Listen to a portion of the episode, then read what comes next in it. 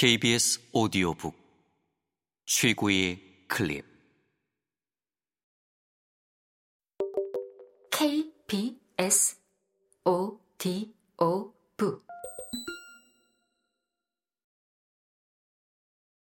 바닥에서 일어서서. 주제 사람하고 지음. 성우 이규석 읽음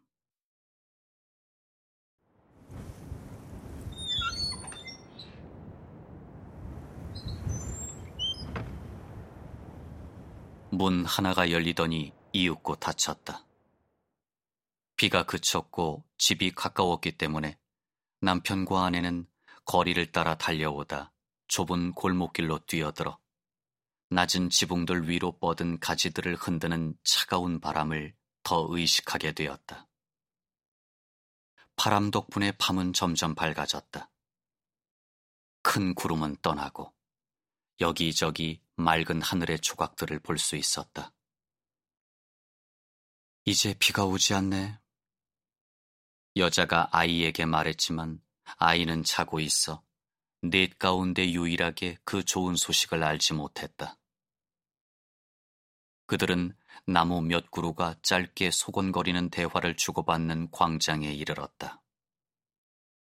사내는 달구지를 멈추고 여자에게 여기서 기다려 하고 말하더니 나무 밑을 통과하여 환하게 불이 밝혀진 문간으로 걸어갔다.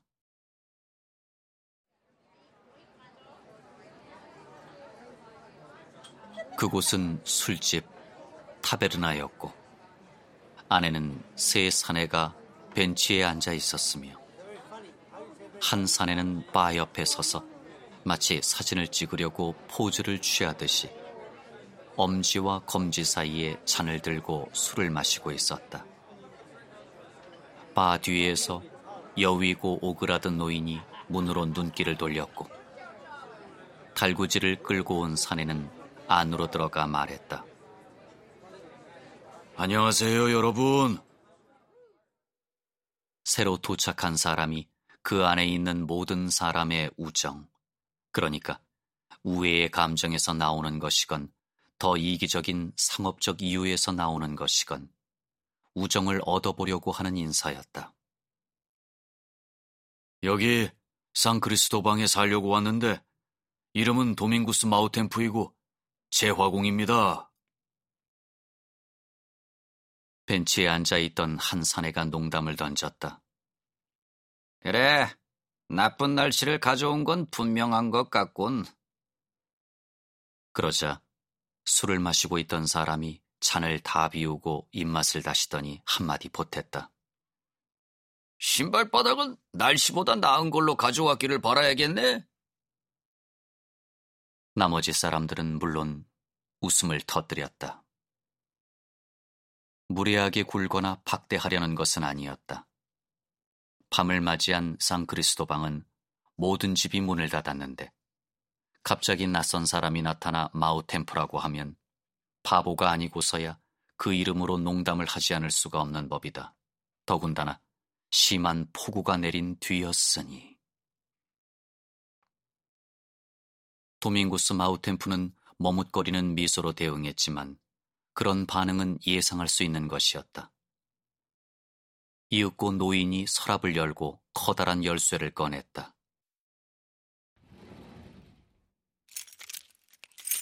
여기 열쇠.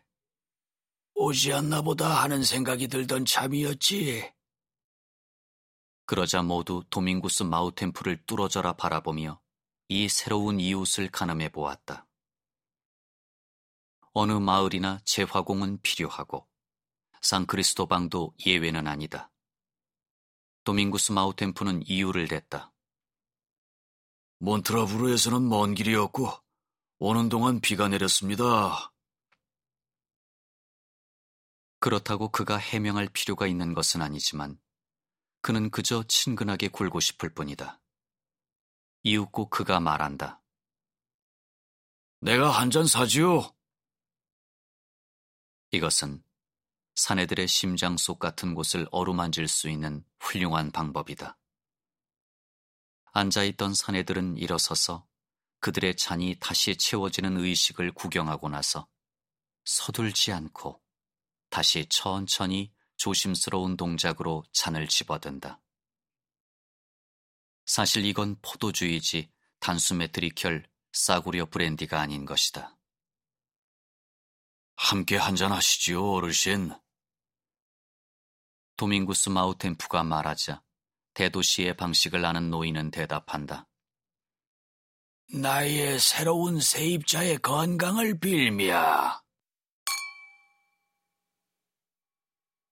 사내들이 이런 맛있는 것에 탐닉하는 동안 여자가 문으로 다가오지만 안으로 들어오지는 못한다. 이 타베르나는 남성의 전유물이기 때문이다.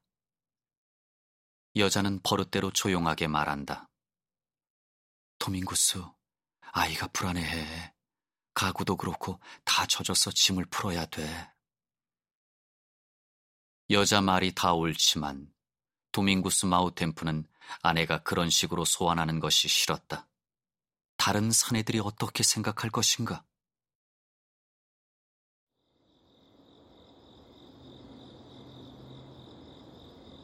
함께 광장을 가로지르며 그는 아내를 꾸짖는다. 한 번 더 그러면 정말 화를 낼 거야. 여자는 아기를 진정시키느라 바빠 아무런 대꾸도 하지 않았다.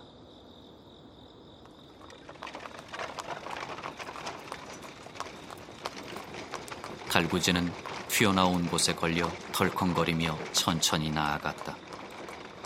나귀는 추위로 몸이 뻣뻣하게 굳었다.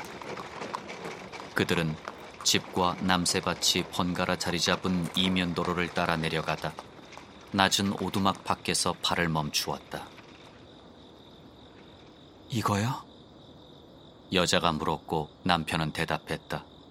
아, 도밍구스 마우템프는 커다란 열쇠로 문을 열었다. 안으로 들어가기 위해 고개를 숙여야 했다. 이곳은 문이 높은 궁궐이 아니었기 때문이다. 창문은 없었다. 왼쪽에 벽로가 있었는데 노가 바닥 높이였다.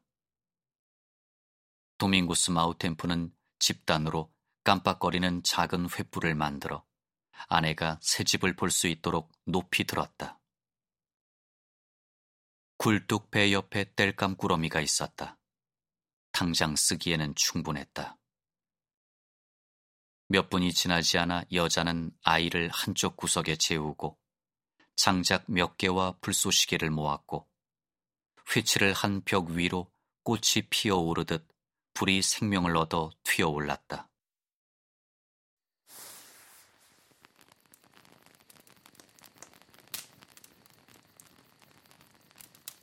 집에 다시 사람이 살고 있었다.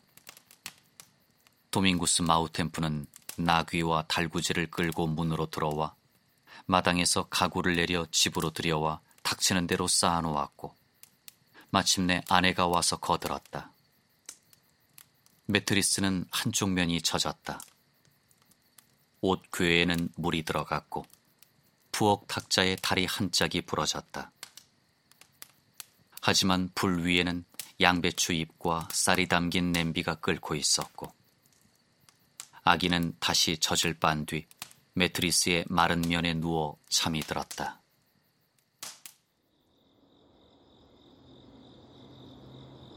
도밍구스 마우템프는 일을 하러 마당으로 나갔다.